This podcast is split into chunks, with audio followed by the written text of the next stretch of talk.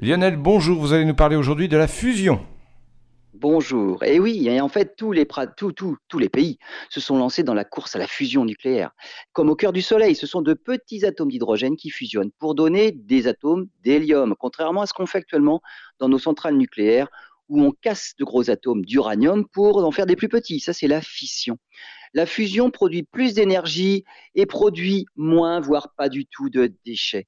Pour réaliser la fusion de l'hydrogène, il faut des températures très élevées et maintenir un plasma confiné pendant très longtemps. Et cela nécessite beaucoup d'énergie.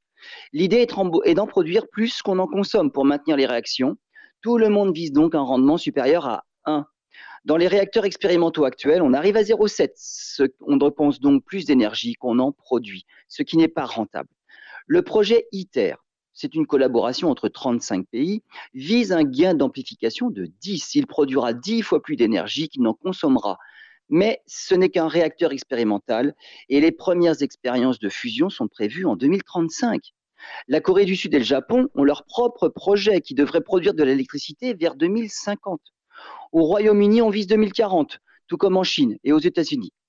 Mais dans ce domaine, comme dans beaucoup d'autres, les entreprises privées de véritables start-up se lancent dans la course à la fusion et les investissements sont bien plus importants que dans le public.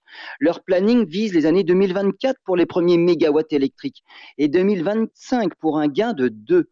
La course est lancée et elle génère déjà des progrès importants. Il suffit de voir que pas moins de 160 brevets ont été déposés par 12 start-up. Les réactions du Soleil deviendront sûrement une réalité bien plus tôt qu'on ne le pensait.